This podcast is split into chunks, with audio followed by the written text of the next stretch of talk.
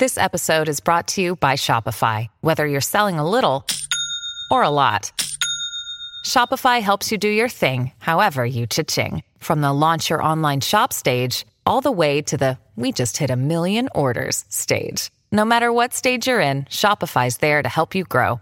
Sign up for a $1 per month trial period at shopify.com slash special offer, all lowercase. That's shopify.com slash special offer. Your brain needs support, and new Olly Brainy Chews are a delightful way to take care of your cognitive health. Made with scientifically backed ingredients like Thai ginger, L-theanine, and caffeine, Brainy Chews support healthy brain function and help you find your focus, stay chill, or get energized. Be kind to your mind and get these nootropic chews at olly.com. That's O-L-L-Y.com. These statements have not been evaluated by the Food and Drug Administration. This product is not intended to diagnose, treat, cure, or prevent any disease.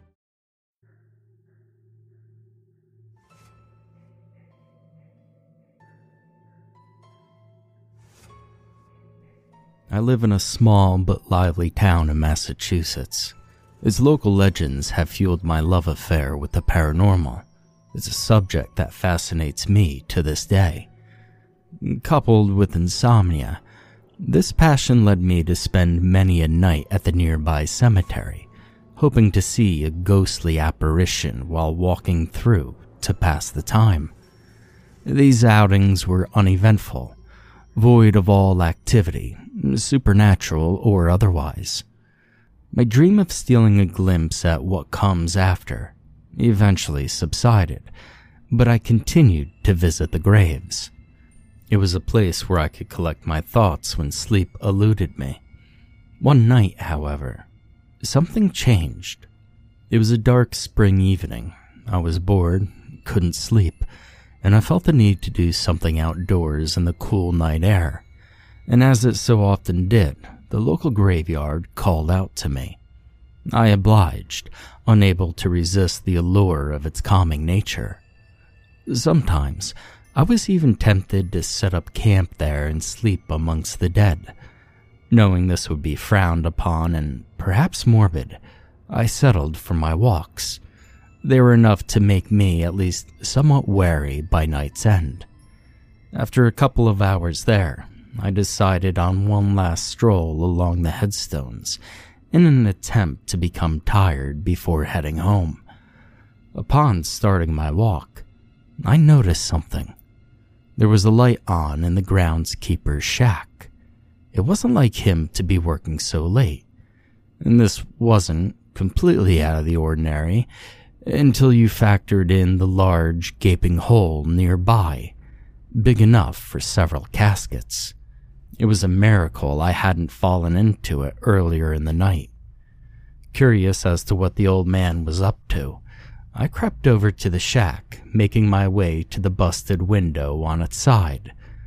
And what I saw was strange. Inside were nine men wearing tattered blue shrouds, partaking in a makeshift feast. The main course was an oily red stew with a horrific smell that permeated the shack's walls and ventured up my nasal passages, tempting me to gag. The men wince when putting it into their lips, save for three a tall man at the end of the table, and the two sat beside him. When the feast was over, this tall figure stood up and addressed the room. Hello, newcomers. I hope dinner has been to your liking. He spoke with a firm voice. It resonated throughout the shack and beckoned even me to listen. And now that our bellies are full, Elijah will explain the rules of your impending trial. But listen closely. It seemed the men in the shack were part of a collective known as the Bloodlights. The trial the tall man spoke of was something akin to a medieval gladiator sport used to initiate new members. I listened on as Elijah divulged the game's inner workings, fearful but curious. Two teams were to disperse to the opposite sides of the cemetery, each consisting of four members three blood runners and one blood baron. The initiates would be the runners, and the tall man's henchmen would act as barons. There was one more participant to be discussed the tall man himself. He was the Blood Keeper. Though not on either team, he was the most crucial facet of the game. He kept and guarded what was referred to as the blood. I gathered that this referred to the red amulet hanging from the keeper's neck, as he firmly clasped it every time the word blood was uttered. The job of the runners was to retrieve the blood from the keeper. The barons acted as counsel, overseeing each team and helping where needed. After Elijah finished his lecture, the blood keeper took over. With every wound, there is blood. With every drop of blood, there is solace. Without death, there can be no light. The keeper opened a large cupboard in the corner of the shack, revealing a woman bound and gagged, futilely attempting to cry out for help. My heart sank. This was not your normal run of the mill cult ritual. I had to find help, but what if they heard me? Unable to nail down my next course of action, I was immobile, frozen in fear. The blood keeper continued. The light of blood can only be seen in death. Pulling a large red dagger out from his cloak, he grabbed the woman and plunged it into her gut. I watched in horror as the life left her eyes. She began to shriek, but was soon cut off by a cut to the chest, followed by a final blow to her neck. And I was mortified. After throwing his kill to the floor, the keeper pulled out three vials, filling each of them with the blood that dripped from his blade. This was the blood the runners were after, not the amulet. This is all the blood I have to offer. That gives, at most, three of you the opportunity to become bloodlights. And remember, you're being watched. Those who feel to collect must be disposed of. The same goes for any outsider you encounter. Corpses are to be thrown in the pit. Dear God, I was truly in danger. That's what the nearby hole was for. The perfect hiding spot for a mass grave. You must stop at nothing to obtain one of these vials. All others will be sacrificed. Your thirst for blood must be as strong as your will to live. The men exited the shack to begin the trial. I scurried, silently, to the wooded part of the graveyard and hid behind a large tree, not wanting to end up like that poor woman. I just needed an opening to escape without being noticed. Glancing out at the cemetery, I saw a runner knelt before a grave, eyes closed. I assumed this was the requirement before the game commenced, a perfect chance for me to make a run for it. Let the trial begin. The blood keeper's voice echoed through the trees before I could take even a single step towards safety. My survival still hung in the balance. Using a moonlit pool of water by my feet as a reflective surface, I watched as Elijah and three runners strategized just 10 yards from my position. My heart was pounding so hard, I was worried that they would hear it. Between the beating in my chest and the conspiring whispers that filled the forest, my ears were consumed with an unsettling symphony of torture. And just when I couldn't bear another moment, silence cut through the brisk night air like the keeper's dagger piercing that woman's skin. A chill then burrowed into my spine. The puddle's reflection bore no cloaked figures peering out from behind the tree confirmed that they were all gone, or at least nowhere to be seen. This was my chance. Looking off into the distance, I saw a tomb by the main road, maybe a hundred yards away. It would provide the perfect cover to escape towards civilization, but there was no way I could just waltz over there without being seen. The woods wrapped around the cemetery, so running from tree to tree would strengthen my odds of survival. I took a deep breath and braced myself.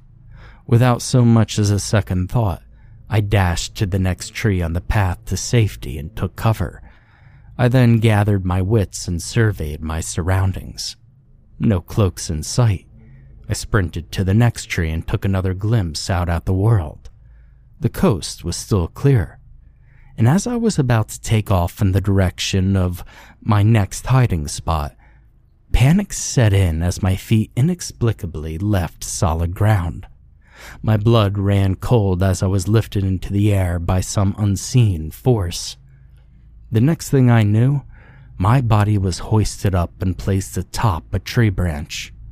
There I was greeted by the unnerving sight of my captor, a blood runner. I didn't scream or try to get away, it would be no use. I sat there in terror and exhaled what I thought would be my last breath. Instead of gutting me, the man spoke. What's your name? I was too shocked to respond.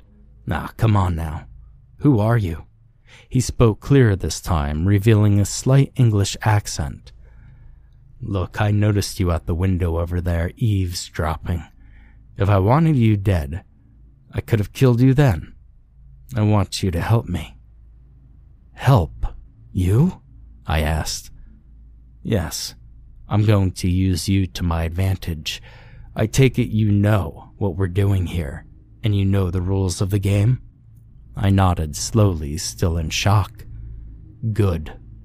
With you, I may be able to turn the tables and get the upper hand. I was frightened, but I calmed down enough to focus on the runner's plan. You see that tomb over there? That's where the Blood Keeper is.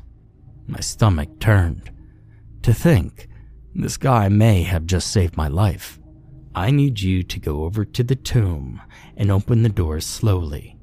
The Blood Keeper will surely take a swing at you, just as he's about to end your life. And I'll swoop in and end his. But why? I asked. That's not part of the game. Right, you are.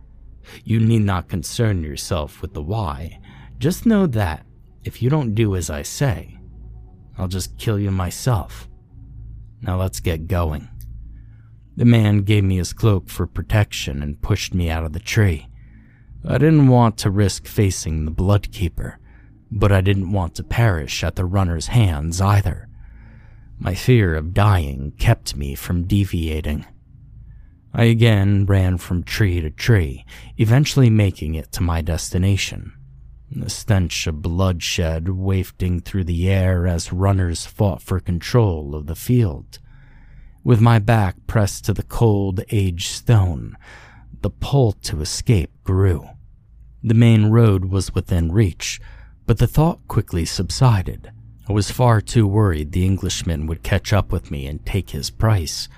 He was able to climb a tree and lift my weight into it without a sound. It was clear he possessed the agility and stealth needed to take me by surprise during a haphazard run for the hills. I sighed in defeat, knowing that, one way or another, I would probably die that night.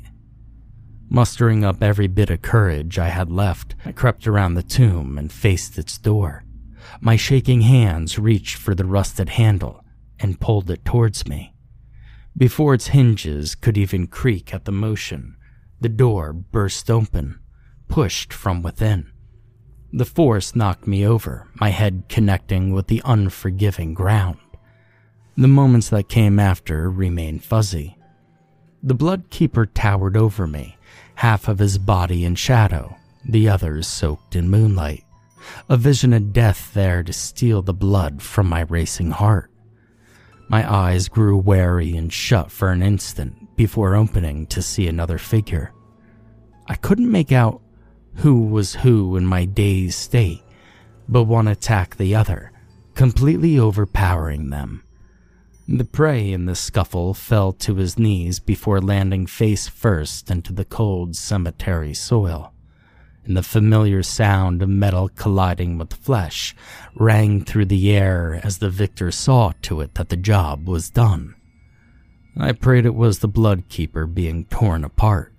Otherwise, I was a goner. My eyes shut again before unconsciousness finally took hold. Hey, are you alright? I heard an old man's voice as I came to. Hey, are you okay? I opened my eyes to see who it was.